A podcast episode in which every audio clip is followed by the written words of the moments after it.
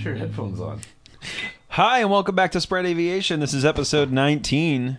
A lot has happened since episode 18. Uh, We, still ch- haven't been sponsored by Cave Shake. nope, nope, if we anybody's haven't. wondering. Nope. Um, How were your holidays? Very nice. I, was, was- uh, I was down in uh, West Palm. oh, nice. Not because I'm that fancy, but because Spirit Airlines is that cheap. How cheap is it? Anyway, and Isn't that the airline that ATC memes always makes fun of? That nobody bought like the GPS option, so Yeah. they had to nav with old. you have to charts and navigate stuff. VOR to VOR. Yeah. Yeah. Pay to put the gear down. Oh man! Yeah. Well, Well, I mean, actually- the good actually- news is it wasn't. wait. It wasn't that way. Hold on. There was actually a story I read the other day about uh, an airline that landed. It was it was Air France, and they landed in a place they didn't typically have a crew, and they had to have some maintenance done, and they borrowed cash from the passengers to settle the maintenance bill. I did see something Right? like that. I don't remember where it is, but Yes. Yeah, yeah, yeah. yeah. Uh, Ah, that's a true story. So I guess you know, as professional as airlines Well, can be, sometimes it's true as far as we did absolutely no background research. We it's a true ha- story because it was on the internet. Yeah, it was on the internet, and George Washington told us that yes. that's fine. I'm tired. Thank goodness for caffeine. That's all I can say about that. indeed. Oh, I thought you were doing the no coffee thing. No. Oh no, no, no, no, no, no, no, no, no, no, no, no, no, no, no, no, no! You don't get this much energy with that. So, coffee, I'm still not the biggest fan of, and I know that's sacrilege in New England. Yeah. Um, however, uh, yeah, the, the the experiment with no caffeine uh, at times was successful, but uh, you got to do the risk reward research on that one, and it, it turns out that the, there's a much higher risk of me being grouchy if uh, I'm not on caffeine, and I'm um, I'm much happier and much more productive, and that means everyone else is happier if I'm uh, if I'm if I'm caffeinated. So Now, do you think you are a better pilot on caffeine or not on caffeine? oh, And let's let's talk about let's talk about no. Well, let's talk about no caffeine, green tea, and then coffee. So I haven't really done the research on on green tea. But I'm just talking about you personally. Yeah, I have no idea. Okay. I, I can't even. I should don't try even know some what green green tea is. So green tea is made from the same. All tea comes from the same leaf. When you think about when you hear this herbal tea stuff, that's not actually tea. Um, it's herbs. But black tea, green tea, white tea, it's all different parts of the same plant. Parts of the uh, Or, parts or, of or the leaf way. parts Sorry, of the plant? it's the way that it's processed. From what I understand, I'm not a tea expert. Okay. We'll probably get some emails about this. I really doubt it. Our audience is really small. No, it's This not. is the Tea It's Talk actually- podcast. Thank you. This is Matt and Rob today talking about the leaves of tea from Patagonia. Oh, that'll have to be our April Fool's Day uh, episode. But um, so, from what I understand, the caffeine effects of green tea are are canceled out by this thing that begins with an L. I can't remember what it's called. Lichens. S Leah something. This And- is what happens when we don't follow the Trello. Hold on, hold on. we had this whole thing organized. Hold on, hold on, hold on. so, so, so the green tea it, it has a calming effect to it as well as making you alert. Whereas coffee, up, down, right? Oh, so there's an up then there's a an up, there's a down, and there's an up, there's a crash. And so, uh, I would actually, th- I think you should do a green tea thirty day trial. I'll do it with you. Pick a month, just do nothing but green tea, and see see what it does. We can barely get together to record podcast episodes, and you want to do a month long experiment on. Well, I mean, I'm I'm not going to fly with you, but I'll, I mean, I will fly with you. But I'm talking about I'm talking, I'm talking about I'm talking about I do green tea for a month, doing my thing. You do green tea for a month, flying, and, and we share the results. What Well, do you you thought that, that caffeine made you sweat more. Caffeine does make me sweat more. That's that's Thinking proven. about caffeine makes me sweat more. I don't want to touch you. I don't want to touch the throttle after you. yeah, we've talked about that. Um, but yeah, my my second solo, uh, Oh yeah, I remember. I had had nothing but a cold brew that morning, and I Not literally, good. I Not literally cold brew coffee is is like the difference between me drinking a Dunkin' Donuts medium coffee versus a Starbucks cold brew is ridiculous because Starbucks coffee is stronger anyway. Mm-hmm. But then now remember, cold brew is not iced coffee. People No. think cold brew is iced coffee. Cold brew is the beans soaked overnight, so they absorb more of the caffeine, they absorb more of the flavor. It's a, much stronger coffee, process, yeah. right? And also that a lot of times cold brew is supposed to be diluted, but it's up to the, there's no real standard, so it's up to the person Yeah. about how much water they're adding to it, which also has effects on how much caffeine you get. So sometimes from a from a cold brew you could be getting twice or three times the amount of caffeine that you would from like a regular brewed coffee. Do you remember that place we went to on the vineyard that uh, was doing the cold brew coffee? Uh, yes. Yeah. How how would you say that that compares to the Starbucks, or do you even remember? I don't remember. Okay. But Starbucks coffee, I, I can't have even a small Starbucks coffee cold brew. I'll start shaking. And then does caffeine come from the bean, or how does caffeine get into coffee? Because there's decaf coffee, right? Or is that just... Well, decaf coffee, there's multiple ways that they can decaffeinate something. There's a chemical way of doing it, and there's this new modern way that doesn't use the chemical. I'm not a coffee expert. Again, we'll probably get an email about this. no? Again. I'm sure somebody out there knows at all about this. But but but but seriously, I I had had I was in a cold brew fix because cold brew uh, is a it's basically I thought that having less acidic coffee would help my stomach, hmm. and cold brew is less acidic because it's not brewed hot. It never gets hot, right? So.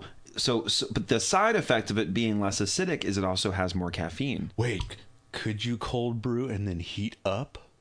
Ooh, what would that do? That would both make it. Now, I don't know if See, I you- would just take the cold brew coffee, put it in the microwave.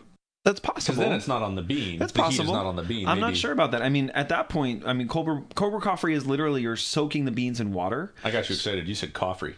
Sorry. The reason I'm saying coffee is because We're looking Capital at each One- other in the window, in the reflection in a window right now, because we're still the man cave is still in in, in its destroyed phase. So, so the reason that I said coffee is because the Capital One cafes give out these coffee. Hold on, I'm serious. I got you. They give out these coffee cards. It's C O F R E E. It's their way of giving you a free drink, and they call them coffee cards. So when I say coffee, sometimes I say coffee. Nice. All right, let's back to the topic at hand. We so, had a topic. so seriously, Am I a better pilot on caffeine or, or, or not? Well, hold on. Okay. Hold on. Cold brew coffee, because of the fact that it is more concentrated and you're relying on the person making it to actually figure out how concentrated the coffee is, combined with the fact that it has more caffeine in general because it was cold brewed instead of brewed brewed hot. Yeah. Um, it- it's it's one unpredictable and two uh, I react to it. Uh, You know, I've learned that, that if I'm going to have coffee, it has to be either iced coffee or hot coffee. Now, what that means is that there's more acidic in both. Yeah. Because iced coffee is just hot coffee poured over ice, which is Oh. different than cold brew. Yeah. Um, I have to watch myself because then it affects my stomach, even though I don't get as caffeinated. So the best thing for me is actually not to drink coffee at all. The best thing for me is to drink uh, tea or something called Runa, which I really really like. It's Yeah, uh, you've uh, you a- it's- showed up with that before. yeah, it's a Gayusa. I I don't know if that's how you pronounce it. I'm sure we'll get an email. Uh, it's a it's a Gayusa berry from the Amazon Uh-huh. Amazonian rainforest, and you can also buy it on Amazon.com. But you know, so it both applies. What are you doing? I'm making a phone call to a chef. Okay. Hey, Hey, what's up? you are live on Spread Aviation podcast right now. Hey, what's up? Uh, we have a question about coffee. Okay, what's up? you keep saying "What's up?" Like I know what's going on. Uh, Matt, the, so this is this is Juicebox. You remember Juicebox from the wedding? Hey Matt. I do remember these block. What's up, buddy? Um, so we were talking about cold brew coffee versus uh, hot coffee, traditional coffee that's you know uh, brewed hot, which is more acidic, potentially less caffeinated, and then we were also talking about um, something called Runa, uh, which is I think something called a Gayusa. I don't know how to pronounce it. From but basically it has similar effects to green tea, which has something in it that both gives you caffeine and also has like a calming effect. And so I was talk was talking to Rob on this episode about how I can't have cold brew anymore uh, because even though it's less acidic, it it gives me the jitters. Especially like Starbucks cold brew, which is much more concentrated and also has a, a lot higher caffeine content. And and then he called you. So Okay, so I called you to be like, okay, where does the acidity in coffee come from? Is it from the process, or is it always in the bean, or do you know? So, um, okay, so the bitterness in coffee is from tannins, which is the same thing that gives like uh, wine a slightly bitter note, um, beer a slightly bitter note. It's it's the tannins. So what what the advantage cold brew coffee has is because when you brew the coffee beans uh, using cold water, it doesn't activate as much of those tannins, so the coffee tends to be a little bit sweeter versus like hot coffee, which essentially like causes it to the tannins to seep out. Okay, so it's you're- tannins. You're still getting the same amount. You're still getting the same amount of caffeine in both, Yeah. but you're just not. It's just not activating the tannin, so the cold brew tends to be a little bit sweeter. Not to be confused with thetans from the Church of Scientology. Correct. So, so is cold brew? Cold brew typically to me has more caffeine in it. I feel the effects way more. Is that because maybe the places I'm going to aren't diluting it with water enough? Because or they're not they're not. I, I think it's just more due to the fact that just like with tea, like the longer you let the tea seep in the water, you get more of the effect from the bean. Got it. Uh, from the Yep. leaves.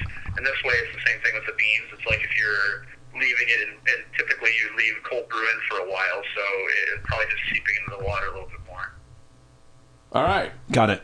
cool. So yeah, this is that is helps. this is Chef Matt from uh, Kitchen Instruments. So check out his YouTube channel, Kitchen Instruments.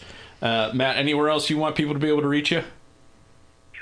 Uh, let's see. I'm on Instagram. I'm on uh, I'm on YouTube, obviously, and I'm also uh, I have a website at kitcheninstruments.com. KitchenInstruments.com. KitchenInstrumentsOnline.com. Oh, KitchenInstrumentsOnline.com. Okay. Online.com. Yeah. Matt, before we hang up, I looked up the green tea thing, and it's uh, I thought it had an S in it, but it doesn't. It's L-theanine, In green tea. Ah, and it has supposedly a calming effect alongside the caffeine content.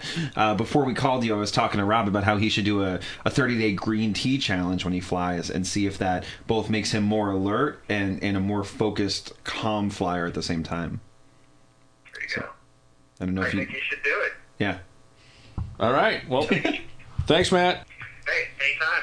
So yeah, the green tea that you you had. Oh, how did we get here? So you had uh, originally asked the question about whether I think I fly better or am a better pilot on caffeine. Well, I was going to talk about my second. The funny part is neither of us are on caffeine right now. We're kind of all over the place on this. But um, I was going to talk about my second uh, solo. Yeah, go ahead. Because I had a cold brew that morning and nothing in my stomach, and um, I, I believe it was a lot of caffeine, which made me a little bit too alert, a little shaky, and at the same time, because I didn't have uh, anything in my stomach, my, my sugar dropped yeah. and uh, you know I, ended, I I did fine. I mean, you know, you, you you fly the airplane, fly the airplane, fly the airplane. But I, I did one loop, and I said, "Hey, I'm not going up Not again." a loop, a lap. You didn't do a loop. you didn't do a loop. you did a lap. I did one lap around the pattern. No, I did one loop. Yeah, I did. Uh, you're right. But yeah, Uh, once your blood sugar dropped, you were hypoglycemic, and I now the yeah. body is like- is is running on is producing lactic acid at a higher rate and not able to process information in the same way. So your brain function is actually reduced at that point. Yep. And fine motor skills drop rapidly, and you'll start to feel weird. You'll feel woozy, you'll lightheaded, dizzy. You could get all those different symptoms, even nausea. Have you ever felt that way in the airplane? Absolutely. Um, my first my first uh, flight in college was with was with a buddy named Ben Galloway, and I didn't know any better at the time. But we were up in a Cessna 150, and we were up doing uh, hard hard turns and uh, some stalls and spins and stuff, and it wasn't anything that I was at all prepared for, and I hadn't eaten anything that day, and I got sick on that flight uh, as a as a freshman in college who was kind of hardcore. I want to be a pilot someday, dude, and. Uh, I didn't really know why until years later when I started flying aerobatics and studying physiology a lot closer uh, to to why that actually happened. And uh, now I've got a really really good track record of people who I take for first flights or even first aerobatic flights of not getting them sick. Even people who have been prone to air sickness in the past. Uh, and and the big thing I tell them is make sure you eat. And as my mentor once uh, was was one to say, uh, eat till you're comfortable. You don't want to be thinking about your stomach either way, like oh I ate too much or oh I wish I'd eaten more. No, no, no, no. Uh, you don't want to be thinking about your stomach either way. And this is one reason why, uh, you know, especially at EFA where Rob used to work, um, where there was Rob, there was a box of donuts. Oh yeah, I, I always had donuts, especially on the weekend. And uh, people who were coming out for first flights, I'd make them eat a donut before we stepped to the airplane, and uh, none of them ever got sick. Mm-hmm. So Well, I remember uh, when we were flying with Sarah this past June, and she showed up and hadn't eaten breakfast yet, and I I took a big risk because I was waiting for you to yell at me and say I was doing something wrong, but I said no, you got to eat before we go up. yeah, Got to eat something. Got to eat something. Yeah, I just had some people for an airman's flight the other day, and I got a couple of uh, fig bars out of the uh, out of the vending machine and made sure they ate them uh, before we got in the airplane. No, this episode is not sponsored by fig bars, but or fig RX bars bars. so speaking of products, Yeah. um, Rob and I have been trying to think about ways that we can, uh, you know, have an online store and, and, and offer spread aviation merchandise. And we've been trying to decide between bars that have some moisture in them, so they're good for hydration, as well as uh, giving you that, that quick sugar boost you might need. Which uh, sounds weird to me, so I need I need to taste a sample. If, yeah, if you bring samples, I, to have an idea. I'll- have an idea. I'll try them Uh, we'll call them uh, aviation bars or something like that. Or we didn't have a cool name for them. I thought I came up with a cool name for Uh, them. I I don't recall. I mean, I can go back to Check your history. I Yeah, thought I came up with a cool name for them, pilot bars or something like that. It had an aviation name to it. Or the second product is that we are believing, we're thinking we're going to sell spread aviation apple butter. Apple butter. Um, the only spread you'll ever need two spreads spread aviation and apple butter spread. so if you like apple butter, we're working on spread aviation apple butter. So stay tuned. And so if you- send us an email at hello at spreadaviation.com if you think apple butter is a great idea. If you think apple butter is a terrible idea, send us an email at hello at spreadaviation.com today. I'm trying to or think of tomorrow. some or peanut butter, whatever. Apple Yeah, butter peanut sounds butter. great. Like, what other spreads are there? I mean, we could do like spread aviation jelly. We could. But- uh, butter. It's not. Yeah. What are the spreads? Uh, We could start a betting palace and gamble, and people could try to beat the spread aviation. oh, yeah. We could have a racing series. Yeah. Uh, yeah, I don't know. There are so many puns that we'll be able to do off of our name. We love our name for so many different reasons. Um, well, speaking of, let's see, how do I how do I transition? Oh, you're gonna here? try and segue? you're gonna try and pull a segue out of that? Try to segue. All right, we were talking about my lap around the pattern. We were talking about my lap around the pattern being caffeinated, empty stomach, not feeling so well, and uh, there's a chance there's a there's a higher chance of loss of control in flight, perhaps, and because of that, there's a there's a higher chance of perhaps stall spin, and What are you talking about? we have 12 stall spin myths that we're going Uh-huh. to talk about on today's podcast. okay, I All missed right. your entire like segue into that. But it worked. It Did it? Yeah. I got distracted by an email that we got from uh, an avid listener uh, named Hillary. she said, "Apple butter's a terrible idea. You're an aviation company." She's in the other room. These All walls right. are not soundproof at all. Oh man, we need the man cave back. all right, so these 12 stall spin myths are uh, published in the book The Light Airplane Pilot's Guide to Stall Spin Awareness by the spin master Rich Stowell. And Rich Stowell is um, a, a, man whom Oh, he has uh, participated in the flight testing community environment and the education, uh, the aviation education system for a very, very long time. He's a man that I look up to, and uh, he recently retired. He actually retired uh, this year. But uh, he's he's still going to be an active pilot, just not as heavy on the on the teaching side of things. But he he has this list of twelve stall spin myths that are in his book, uh, The Light Airplane Pilot's Guide to Stall Spin Awareness.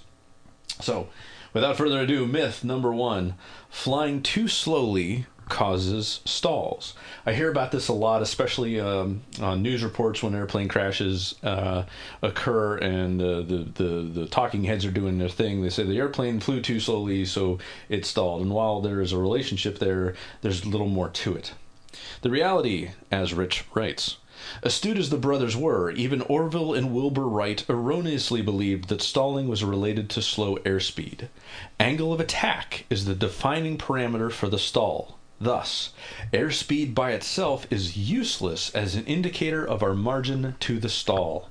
Yet the airspeed myth persists, often being reinforced by the simplistic wings level 1G stalls practiced repeatedly for check rides. Now, my students, I make sure that we we stall in turns, coordinated turns, uncoordinated turns, slipping, skidding, and uh, they get to experience accelerated stalls from a very early um, level in their in their flight training, usually pretty solo. And can you define accelerated stalls? Uh, a, any stall that occurs at higher than than uh, the published stall speed for the aircraft, so VSO, VS1, depending on what you got, and uh, I'll I'll take them up to 80 knots roll the airplane at 45 degrees and have them pull back on the yoke and uh, activate that stall horn. And if the airplane stalls, you know, you know, great, they get to see it there. But there's a whole exercise that goes with it, even before that, that shows turn the stall horn on by pulling back, shut it off by relaxing that back pressure on the yoke or the stick or the side stick, whatever you've got. And it's the same corrective input when you stall in the accelerated regime up at 80 knots or 70 or, or wherever you are below VA is it's to relax that back pressure. But the airplane stalls or gives you that stall warning stall warning indications at the same stick or yoke position pretty much every single time regardless of what you're flying. So it's it's all about that angle of attack. Now, speaking of accelerated stalls, if you're you know in a nosedive down to the ground, pulling up at that point will probably cause a stall because you're changing the angle of attack. So you have to do it slowly. Well, it's right? not necessarily just about the speed, but it, it, it's it's about the yoke's position. Okay, and in a nose down situation where you have a windscreen full of ground, most pilots don't react in a rational manner. They don't sit there going, "Oh, this is a very bad situation. I need to correct this uh, as rapidly as possible." They panic and they go, They with Herculean strength pull that yoke all the way back to the stop, and the airplane loads up a bunch of G, loads up a bunch of angle of attack, but very quickly exceeds the critical angle of attack, and the airplane stalls. And that's where the uh, SB2C Helldiver kind of got its uh, reputation was uh, the they would roll in on a target to dive bomb it, get up a bunch of speed, release the bombs, and the pilots would pull back really hard on the stick, and the airplane would change pitch attitude, but it wouldn't change direction. It would still be going down, and now it would be stalled. Mm. As it had very very effective tail surfaces, as um, tailwheel airplanes are designed to do. So control that angle of attack. Moving on. Okay, number two. Myth number two stalls cause spins. Eh. Reality. Two elements must be present in order for an airplane to spin stall and yaw. By themselves, neither stalling nor yawing result in spinning. However, simultaneously stalling with sufficient yawing always results in a spin. Can I question that last sentence? Yeah, go ahead. Uh, I've read somewhere that there are certain airplanes that they're really hard to put into a spin. You could put them into a spiral, but that it won't always result in a spin. Is Okay. that like some of the Cessna 172 models, for example? Is that true or is that false? Uh, it's partial truth. Okay, so spinning and spinning like garbage are definitely two different properties. All right, there are a lot of airplanes out there that claim to be spin resistant, um, but that is not absolutely 100% spin proof. The Icon A5 is an airplane that boasts very highly its spin resistance, and that's due to a couple different factors. Um, the Cirrus is also very, very spin resistant. They have the modified outboard leading edge. They have little tiny elevators. They have uh, smallish rudders. So you don't have the ability to get the airplane to uh, or experience yawing moments that would result in the with a one G power off uh, spin inputs uh, or, or spin entries. However, if you have as little as a half ball out of uncoordination in a skidding manner, it is completely possible that any one of those airplanes, the Icon A5 or the uh, the Cirrus, will enter into a spin, and it's whether or not you're going to have enough control authority to get the thing out and or the altitude to get the airplane out of the spin. Uh, so you really need to be aware of the spin recovery procedure for the airplane that you're flying, regardless of its advertised resistance to spins. And one of the areas that um, you could certainly find yourself in a stall spin scenario is in the accelerated regime, which normally you would be experiencing on, say, the base to final overshoot. You're still going faster than the 1G stall speed, but the elevator's coming back, the ailerons are outside the turn, the rudder's to the inside. You're feeding all these different yaws and increasing the angle of attack. And if you exceed the critical angle of attack with the inside wing, that's it. She's going and you're along for the ride. So the best prevention here is to understand your proximity to the critical angle of attack and exactly what inputs you're commanding on the airplane. And the only way you can get that is through effective training. Now, Cirrus does a really, really good job with their uh, Cirrus standardized instructor pilots and their their uh, manufacturer developed curriculum. They're doing a fantastic, fantastic job with it. Um, but we need to push good information so that we continue to make general aviation as safe as possible. Now, with the smaller control surfaces in a Cirrus, like an SR20, SR22, is the procedure uh, PARE or is it pull the chute? Um, Or yes? I am not as familiar with the Cirrus. Did I just stump you? Well, what's the answer whenever you don't know something? Look at look I at the don't know, manual. but I can find out. Look at the manual. There's what I would do with altitude, and there's what the manual says. Reading from Chapter 3 Cirrus SR20. The SR20 is not approved for spins and has not been tested or certified for spin recovery characteristics. The only approved and demonstrated method of spin recovery is activation of the Cirrus airframe parachute system. Because of this, if the aircraft departs controlled flight, the CAPS must be deployed. Which I mean, it's it's absolutely the right thing to do, and you don't want to be a test pilot. Okay, if you find yourself in a situation where you have lost control of the aircraft and you have a tool such as the CAPS, use it. All right. Um, however, I would like you to avoid the loss of control condition situation scenario and uh, avoid stalling the airplane and especially avoid stalling the airplane while uncoordinated so that should help keep most situations beyond the uh, out of the loss of control in flight that aren't maybe weather or uh, wake turbulence related uh, okay Number three. all cross controlled flight increases your stall spin potential. Mm-mm, reality. Cross controlled flight comes in two basic flavors skids, bad, and slips. Skids tend to have a greater stall spin potential than coordinated flight. Slips, on the other hand, tend to have a lower stall spin potential than even coordinated flight. So the airplane is even more resistant to entering into a, uh, a spin if you are slipping the airplane. Uh, mainly because if a wing is going to stall, it's going to be the high wing, which will immediately drop the nose and lower the angle of attack anyway, and give you an opportunity right away uh, to to recover from that situation. Now, isn't there a situation though where you can be slipping, enter a stall, and then not correct the stall, and then therefore quickly get into a skidding situation Yes, where you then it's called an over the top entry. Okay. And you would have to be holding in those inputs so long for it to cross all the way from uh, one side to the other. And all the while while that's happening, you would have to continue to hold the yoke uh, all the way back, especially in these light airplanes. Uh, although there's some airplanes that do have a little worse uh, characteristics and that are a little more rapid to swap ends. But yeah, the over the top is one of the demonstrated spin entries that uh, is on YouTube on Rich Stowell's channel uh, for uh, the uh, live spin demonstration over Cascade Airport. It'd be really good. It's not, it's not good to talk about now, but we should at some point talk about things like forward slips versus side slips and how a slip maybe on approach is different than just not applying enough rudder in a turn. For Yeah. example. Yeah, good Um, technique. Intentional technique versus accidental garbage technique. yeah, yeah. All right, myth number four: If you inadvertently stall or spin, just let go of the controls.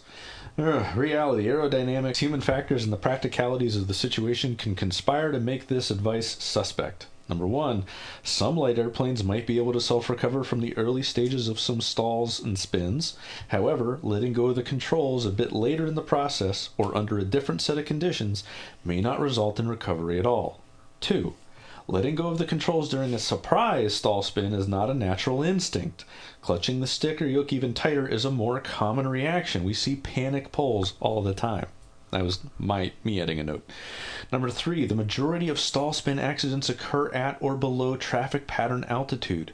Even if the airplane can self recover and the pilot is capable of instantly releasing the controls, more altitude will likely be consumed compared to a prompt application of precisely choreographed recovery controls.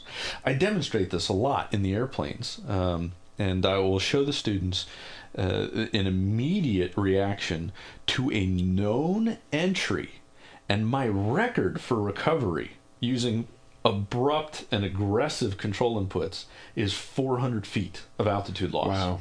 So even knowing it's coming with no startle factor, with no surprise, the airplane still manages to roll about 90 degrees, and then I've got to stop the rolling, right the airplane, cancel the yaw, unload the wing, re-roll to upright, and and then get it climbing again. And my record on that is 400 feet of altitude loss.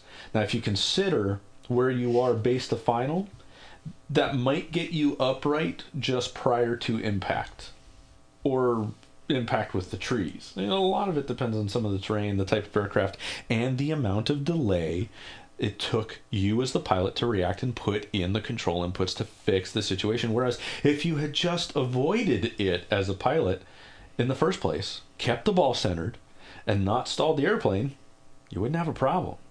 So if you do overshoot, just go around.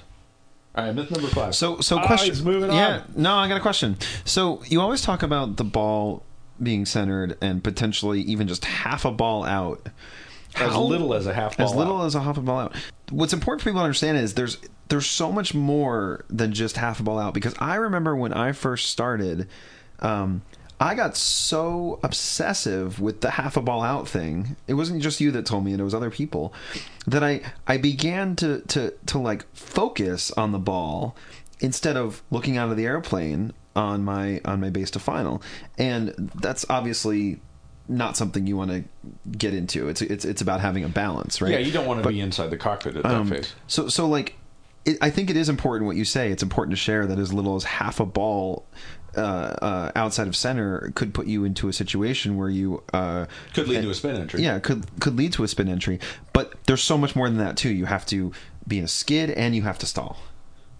Yeah, and uh, the super decathlon, which we use for a lot of this training, doesn't have a ball in it. At least our super decathlon does not have a ball in it, and that was intentional when we bought it. When you are maneuvering the airplane. Uh, the best practice is up at altitude to do these coordination rolls. Roll 30 degrees left, stop the roll, roll 30 degrees right, stop the roll, and keep the nose on a point. These are uh, formally uh, or, or commonly uh, referenced as, as Dutch rolls, but these are not Dutch rolls. Dutch rolls are a, are, are a yaw roll coupling in a swept wing aircraft, and they're a very bad thing. Uh, I call these this maneuver coordination rolls because the purpose of it is to learn coordination. Um, I don't think the Dutch had anything to do with it. So in this in the exercise you get to learn what the airplane looks like what it looks like out the front of the aircraft as the airplane rolls in a coordinated manner. And so when you are maneuvering the airplane at low altitude by looking out front you can see exactly what the airplane's doing whether you're doing a good job with the coordination whether the nose is dropping rising and all those kinds of things. You can see just by looking right out front right in front of the airplane and uh, it'll tell you a lot. The nose knows. So you don't necessarily have to be inside the cockpit to figure out what good quality technique is. And the other side of that coin too is the ball is a lag instrument. So while you're doing coordination rolls, you may actually see deflection of the ball, but the nose hasn't gone anywhere.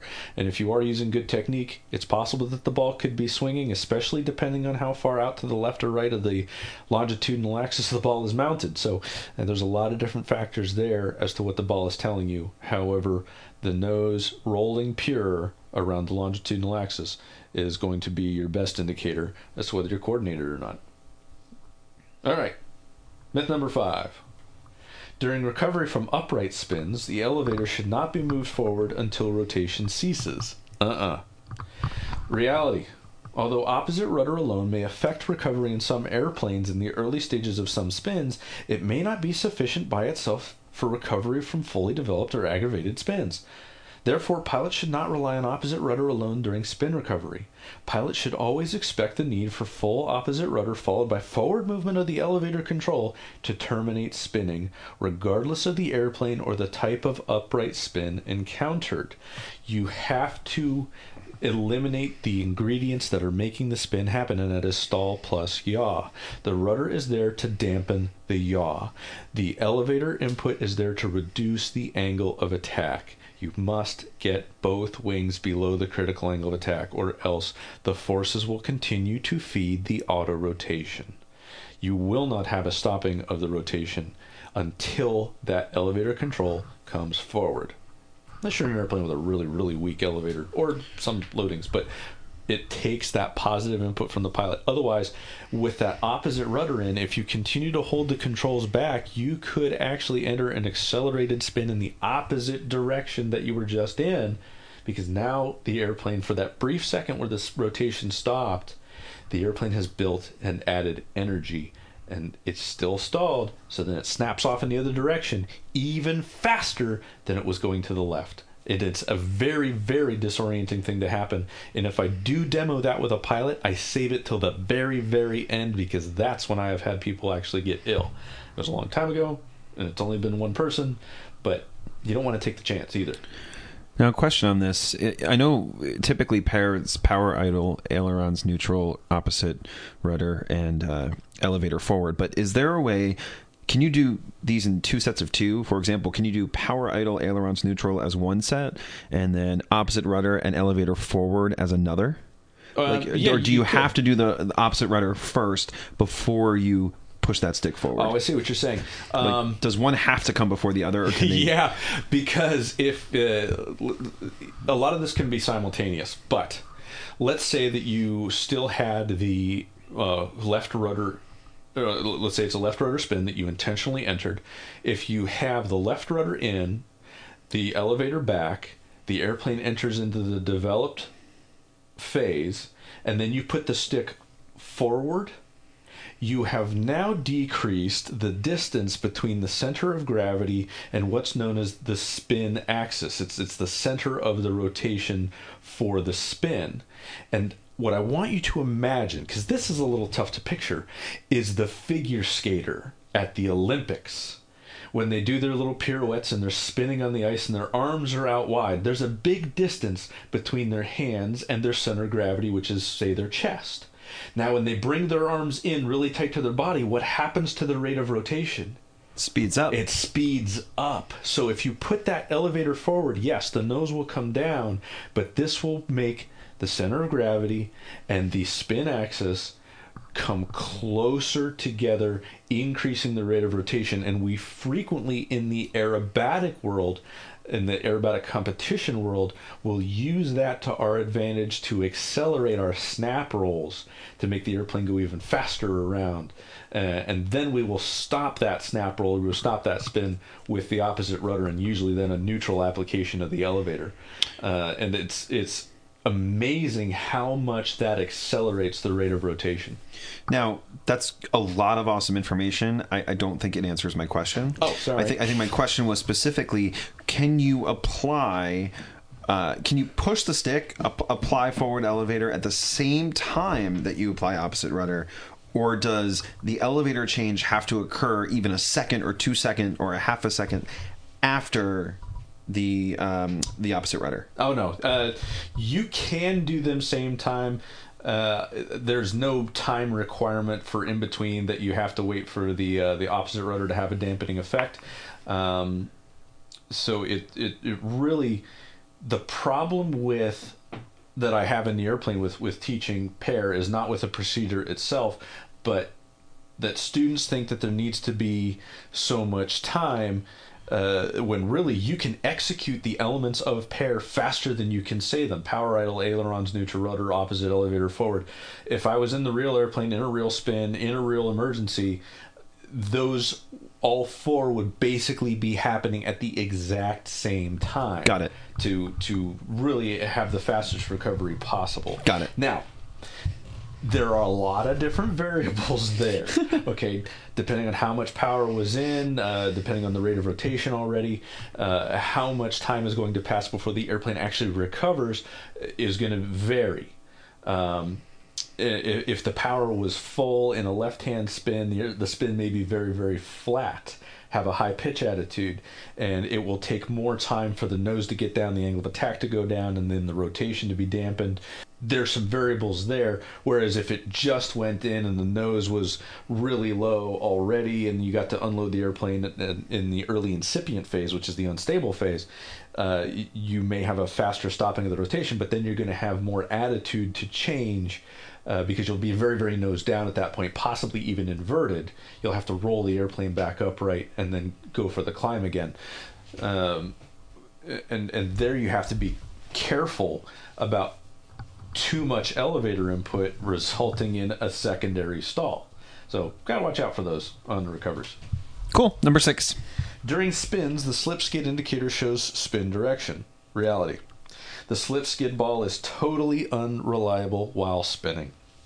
In the book, they talk about uh, some tests they did where they took the uh, slip skid indicator and installed multiple in different spots on the dash, and during spins, they would have opposite indications from both. Uh, and, and therefore you cannot trust what you're seeing on that slip slip skid indicator. The uh, rate of turn indicator, if the airplane is equipped, is going to be a decent tool, uh, but it can be fooled. Uh, and the one that really works is if uh, you you press on the up rudder or uh, the the rudder that is displaced towards you. Uh, that should be your opposite rudder. So if you ever really get lost in that, that's one of the ways you can tell. But uh, relying on the instrumentation may not be the best uh, the best tool. myth number seven. The longer an airplane stays in a spin, the more airspeed it gains and the faster it rotates. No, this is absolutely false. Reality, the spin is a high drag maneuver. You are stalled. Your wings are producing a lot of drag. Uh, the airfl- the airframe is producing a lot of drag. Consequently, airspeed will not continue to increase, but will generally stabilize at a relatively low and constant value. And once the spin develops, usually two or four turns, rate of rotation will stabilize as well. And that's the difference between the incipient phase, the unstable phase, and the developed phase. Now, in the developed phase, the airplane is in an auto rotation. All the forces have normalized, have equalized, and are in, in equilibrium. So if you let go of the controls in the developed phase, they will fall to pro spin inputs and they will continue the airplane will continue uh, as if it was fat and happy to be there. Myth number eight the longer an airplane stays in a spin the greater the chance of structural damage. Oh, no no no. Reality the spin itself is a relatively low g maneuver a normal upright spin, for example, imposes essentially 1 g on the pilot and the airplane. If you're driving in your car or sitting in an office chair right now, or generally a human being on planet Earth, you are experiencing 1 g. And that's kind of the amazing part about being in these spins that I have with uh, with the with the students that I that I'm giving this training to is it doesn't feel like what they expect it to feel like. It is during the pullout following the spin recovery where significant G load could be generated. It's up to the pilot to manage the G load to stay within design limits during the pullout. This is where I generally see the students uh, feeling the most discomfort is on the recovery. They're not used to pulling G. But in the Cessna 172, or at least in your normal category airplanes, you have up to 3.8 Gs. In your utility category airplanes, you got 4.4. And in the aerobatic world, I'm not really pulling more than 4 Gs in the super decathlon anyway, so you have a lot of G available to you in the airplane. And the longer your nose down on the recovery phase, the more energy you're going to be building in the form of airspeed, which makes more G available to you. So be careful on those pulls to not use more G than you need, but use as much as you need. When you've recovered and you get to the point where you're going to have to add power, uh, I remember this when we were in the decathlon that you recovered from the spin. We were nose down because you we had pushed the stick forward. We were back to uh, the wings were flying again, and you had to add power and apply back pressure to get us back to level flight. And I remember, yes, that was a significant G force feeling. Yeah, and, and it all depends on how hard you, the pilot, are pulling. And then once you have uh, the nose coming through the horizon towards the uh, nose up attitude, that's when you want to uh, re add that power to go for that VY climb. Cool. Next. Myth number nine since most accidental spins occur too low for recovery, spin training is a useless exercise. Wow. Wow. Reality. This myth might be true if pilots were suddenly waking up and finding themselves spinning in an airplane. The typical stall spin accident is not a sudden random event devoid of pilot participation. Instead, it is largely a pilot driven process that culminates in a stall or spin prior to ground impact. Stall spin accidents evolve as a chain of events with warning signs that, if recognized and corrected, can be broken before reaching the spin.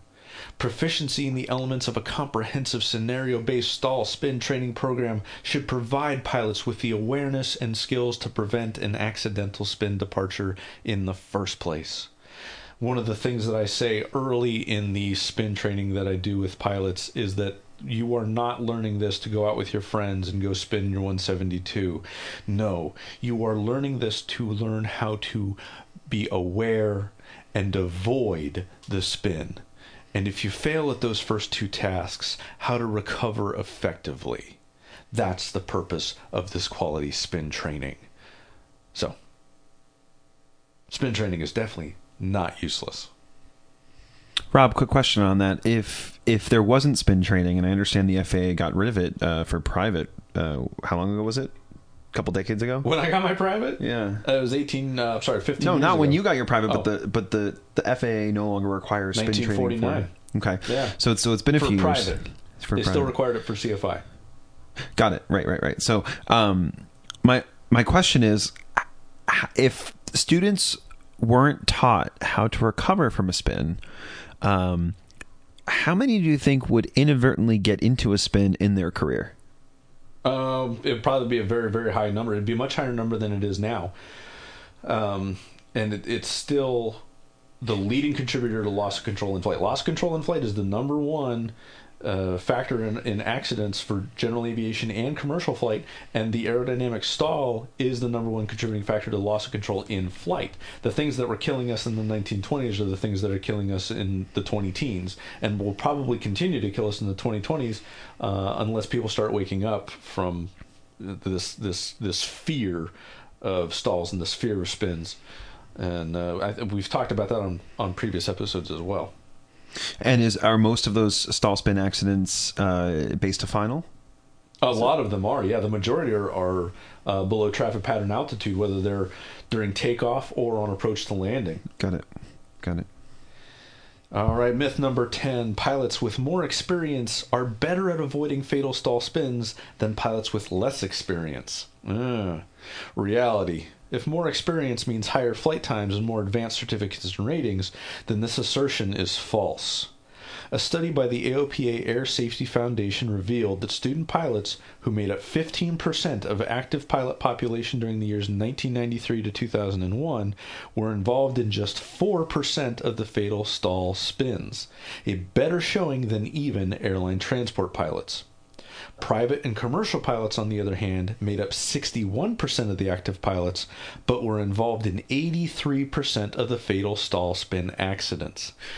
Well, now is that solo student pilots though? Because if student It pilots, just, yeah, it doesn't differentiate between solo and dual, but But if student pilots are with an instructor, then of course there's probably much more, a much higher chance that they're not going to get into a stall spin situation. Whereas if you're a private and you're solo, I can understand that. oh yeah, and having that second set of eyes to understand where the edge of the envelope is will help in uh, in avoiding flight beyond the edge of the envelope and in avoiding the stall and avoiding the accidental spin. Uh, however, here I would certainly make the argument that student pilots solo, yeah, that the accident statistics for student pilots uh, was based on on solo flight, and that if there was an accident that involved stall spin, it would be lumped into the uh, uh, private or commercial, as flight instructors are commercially rated pilots. Wow. Okay. Yep. Uh, myth number 11 as a whole, flight instructors are well qualified to teach stalls and spins. Reality. Even though flight instructor applicants receive logbook endorsements certifying that they are competent to teach spins, published studies and anecdotal evidence reveal that flight instructors nationwide tend neither to be well trained in stall spin dynamics nor to have sufficient hands on experience with spins to be able to provide meaningful spin training. When I was at Kent, um, I remember my CFI training. I had already been flying tailwheel and aerobatics for a year by the time I was in my CFI training.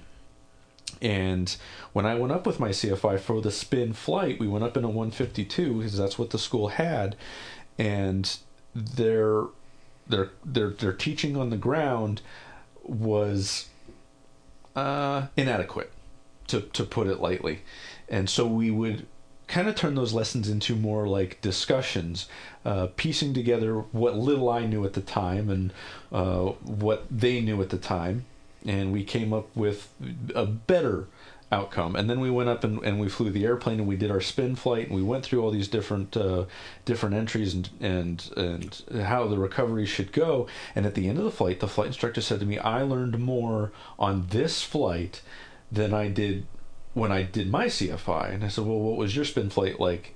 And so we went up and we did uh, one power off entry and one power on entry, and then we came back and that was it. And it was maybe three turns total.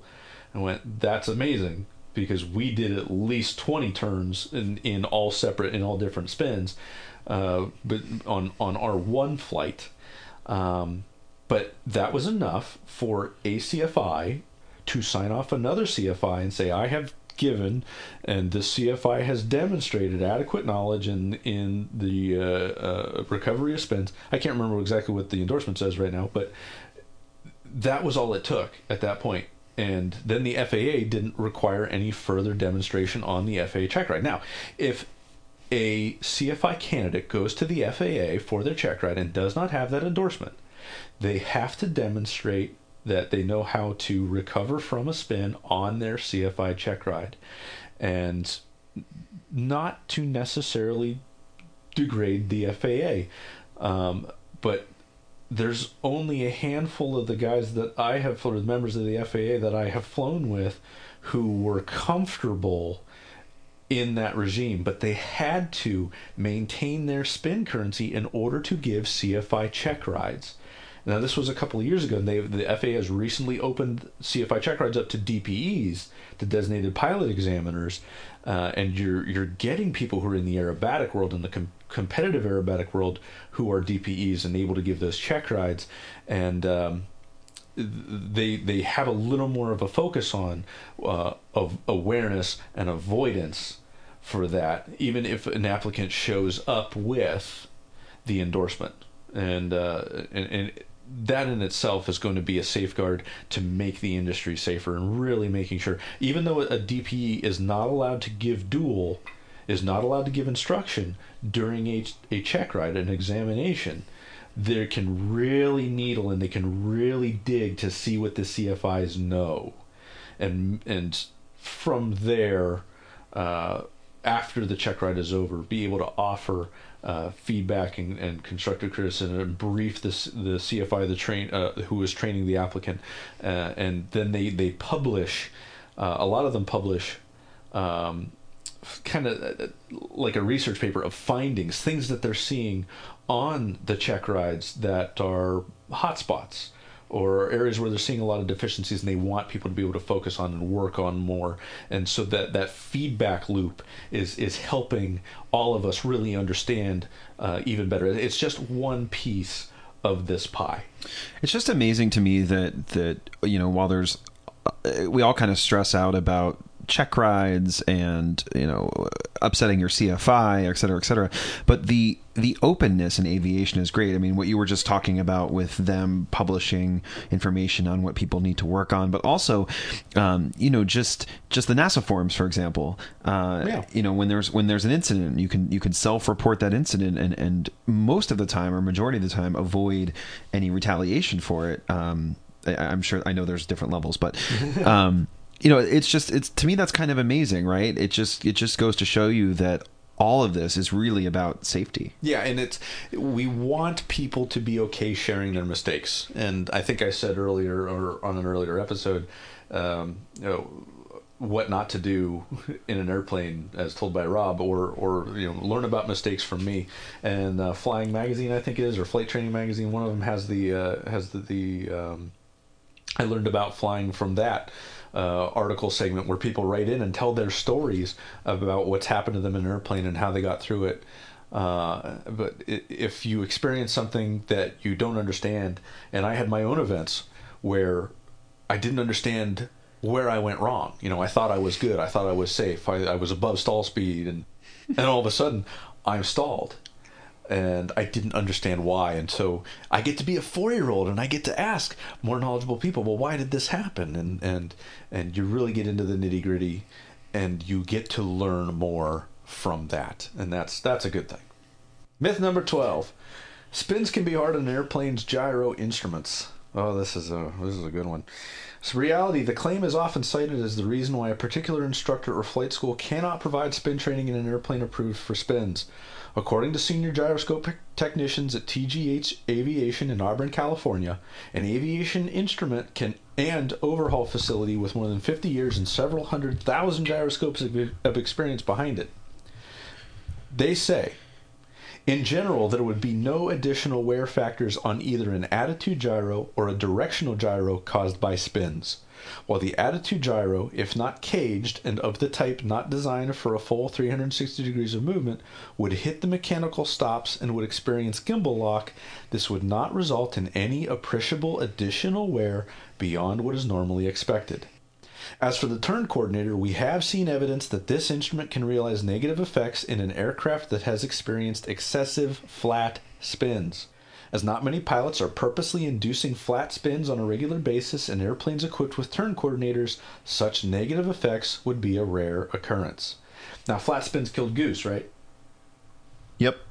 Now, a flat spin in a general aviation airplane, there's only really two ways to get into them. I just dropped my phone. There's only two ways to get into them. Number one is power. You would have to enter the spin, apply full power, and a couple of the control inputs to kind of make sure that the airplane gets to a very nose uh, level attitude, level with the horizon. Wait, that's getting into a spin in a GA aircraft? Uh, this is flat spin. oh, flat spin. Okay, Yeah, flat spin. Okay, and if you go to an air show, you may see them doing multiple rotations in the airplane in a very flat attitude. Listen to the power; it's way up there, and you're using you're using the principles of, of gyroscopic precession in order to keep the airplane up there. Um, and the other way to get into a flat spin is with a too far aft CG loading of the weight and balance of the airplane.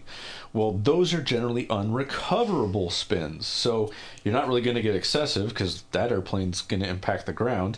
And normally, aerobatic airplanes aren't equipped with turn coordinators, or not, I don't want to say turn coordinators, uh, but uh, rate of turn indicators uh, to experience that side to side hit of the gyro. So that's a big reason why a lot of flight schools cite, oh, it's hard on the gyros.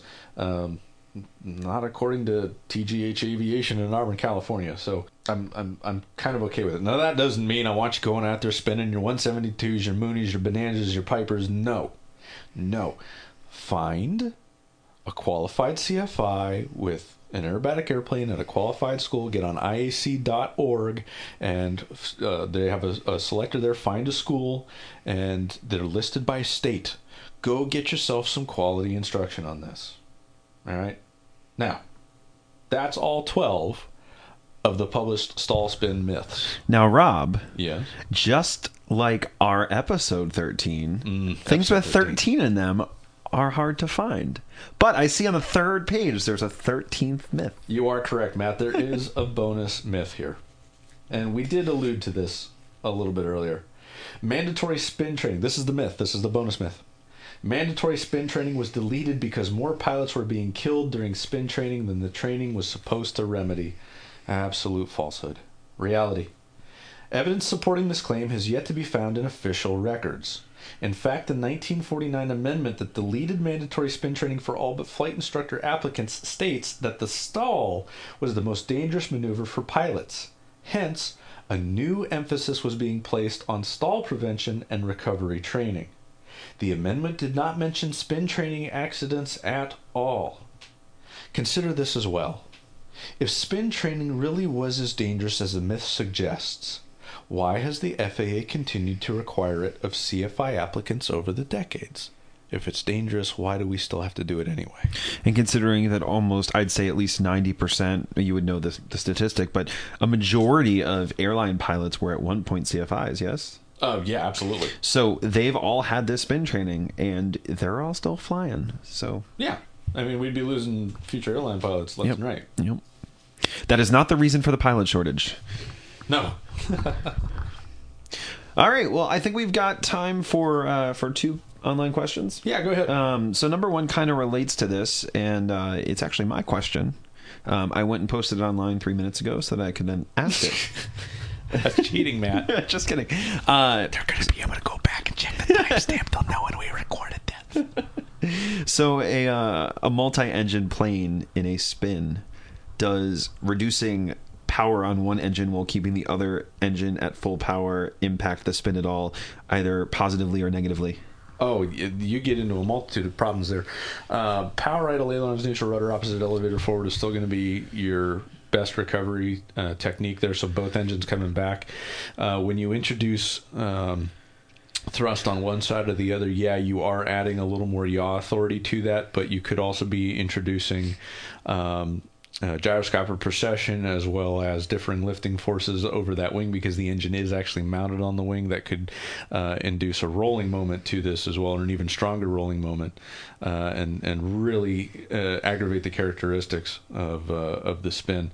Uh, and then in the recovery now you have an asymmetric thrust which is going to create a yaw that you got to try and you know so it could snap off into the other direction even stronger uh, so uh, power idle, ailerons neutral, rudder opposite, elevator forward, and the, then neutralize the controls. This is another big key. Neutralize the controls once the spin is done, and then roll wings level, recover from the dive. Go for a VY climb afterwards. Uh, So if I'm in a multi-engine airplane uh, and I enter like a, a let's say l- left rudder um, spin, I couldn't just open the left door, apply full power to engine one, and get out of it without using the rudder. Uh, okay, so you kind of have to start asking yourself what the likely scenarios for a multi-engine airplane to enter a spin are, and for the most part, there it's going to be because you've already had an engine failure, so you have an asymmetric thrust being produced that's causing the yaw, and now you get into what's known as uh, VMC. Uh, Visual media. no, no, no, no. So velocity minimum control, Gotcha.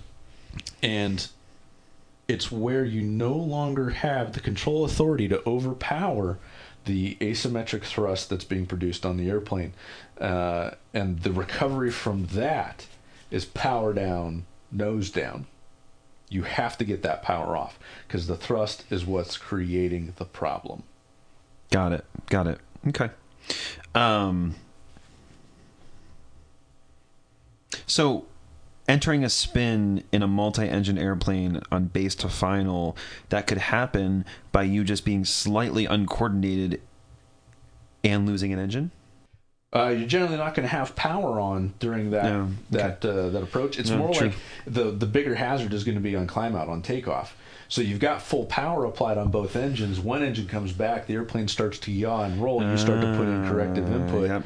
and So at that point, it'd starts be, to get your your reaction on the aileron could be make or break on that. uh, aileron rudder and the nose attitude.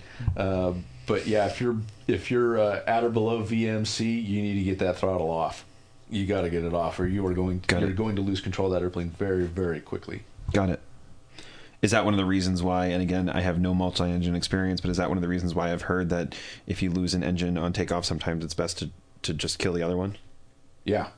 Uh, if uh, it, and when we brief on the takeoff, uh, what we're going to do if we're above VMC, below VMC, uh, and uh, you know gear up, gear down, what altitude we talk about all those things. So I mean that could be a topic for a whole nother day. Is Okay. uh, minimum control or uh, uh, on the on the multi-engine side of things. Sounds good. Final question of the night. Then we got to get going. Uh, if a Cessna, all of a sudden, a Cessna 172, all of a sudden found itself at 30,000 feet with power off, could it glide down to the ground? Yeah. Always. Yeah, but it, so, so the ceiling is is well below that, but that's an engine issue, correct? That's not mainly yeah it, be, it becomes a power issue. Uh, so you're up at 30000 feet and you have no thrust? You're coming down anyway. Now indicated airspeed is the speed that the airplane feels is, is the velocity of the relative wind that the airplane feels now your true airspeed at 30000 feet to get your 65 knots is going to be more like 150 160 Got it. true airspeed the airplane doesn't care about the true airspeed it only cares what it feels so yeah, you would need oxygen. You would need to have an engine that was capable of running up there, whether it was turbocharged or a turboprop or whatever. Uh, but I could probably find an example of an airplane with a very similar wingspan uh, to the 172 that's even carrying more weight than the 172, and they fly up there just fine mm-hmm. with adequate thrust and with adequate velocity. So if a wing needs 65 knots to maintain best glide, you use your pitch to hold that 65. So my guess is if you were looking at a 172 coasting down from or gliding down from from 30,000 feet, the pitch attitude, if you were in an airplane to the left of it, would probably be much more nose down than what you would typically see at 5,000 feet. Uh, would that that's a fantastic. Uh, it's a fantastic question, and um, I don't think it would honestly be that much different because it comes down to dynamic pressure, which is just a fancy word for for airspeed. But dynamic pressure uh, has to do with the density of the air. So, But the, I mean, the it- trim the trim great would at least the trim at least would be different. Uh, For sure. No, not necessarily, No? Oh. because the trim works on dynamic pressure. So if we think about the lift equation, lift is coefficient of lift times one half density times velocity squared times the area of the wing. The density of the air is going to be really, really low. So the velocity squared, which is actually equivalent to airspeed, needs to be really, really high, uh, which is why you're really you're going to see a change in uh, in true airspeed. And if I'm I think the definition of equivalent airspeed is is true airspeed corrected for the effects of compressibility. I I, I think uh, we don't deal with equivalent airspeed very much in in our world because our airplanes don't fly that fast, and uh, equivalent airspeed is more used on the engineering side, the design of airplane side of things. So we don't get a lot of work with that. And if I'm wrong, send us an email at hello at spread. We're gonna get an email. Well, com. just to balance that out a little bit, Rob, Yeah. um, I'm going to sound smart too, and just let everybody know that the quadratic formula is x equals negative b plus or minus square root b squared minus 4ac all over 2a. Hillary, did you get that? Is he right? Send me an email. I'm Hello at spreadaviation.com. I'm All right. Rob. I'm Matt. Hello at spreadaviation.com. Follow us on Instagram, Spread Aviation, Twitter. Uh, we'll be posting a lot of stuff, including those 12 myths, up on Twitter over the next few weeks at Spread Aviation. Check us out on Facebook. See ya. Bye. It did it again.